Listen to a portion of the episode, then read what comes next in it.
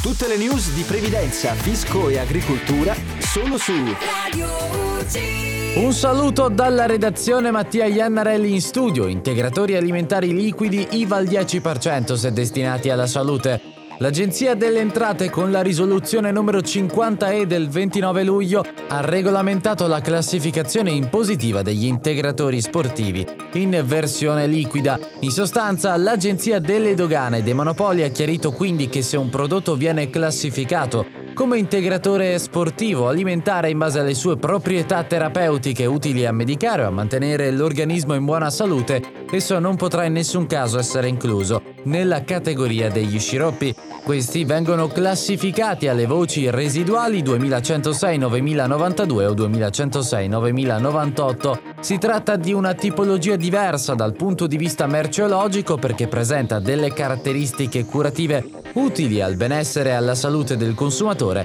e rientrano nella previsione dell'aliquota IVA agevolata nella misura del 10%. E dalla redazione è tutto, al prossimo aggiornamento. Radio UCI